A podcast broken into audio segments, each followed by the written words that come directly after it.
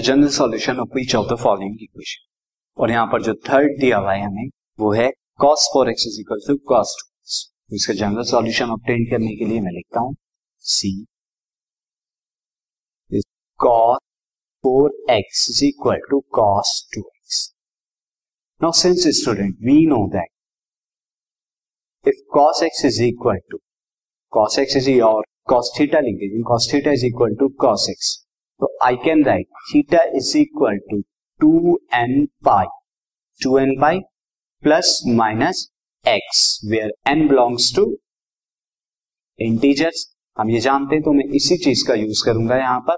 तो this is cos four x is equal to cos two x है। तो मैं यहाँ पर लिख देता हूँ this four x will be कितना हो जाएगा? Will be two n pi plus minus two x. अब यहाँ पर मैं या तो एक बार फोर एक्स को क्या लूँगा? Two n pi plus two x. या फिर एक बार फोर एक्स को क्या लूँगा? Two n pi minus two x. तो जब प्लस टू एक्स लूँगा तो इधर आके क्या हो जाएगा? माइनस का तो four x.